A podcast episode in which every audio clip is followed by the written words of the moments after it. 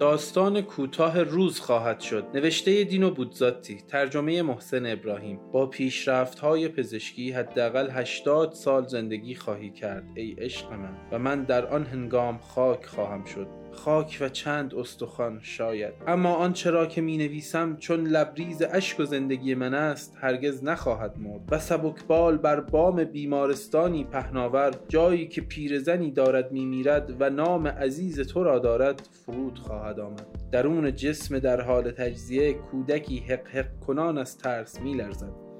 روح تو همیشه همان. دیگر نه آهنگی نه کرمهای زیبایی نه لباسهای برازندهی و نه نگاههای مشتاقی و نه انتظار بخت و اقبالی. فرتوتی فراموش شده بر تخت شماره پانزده بخش دوم جراحی.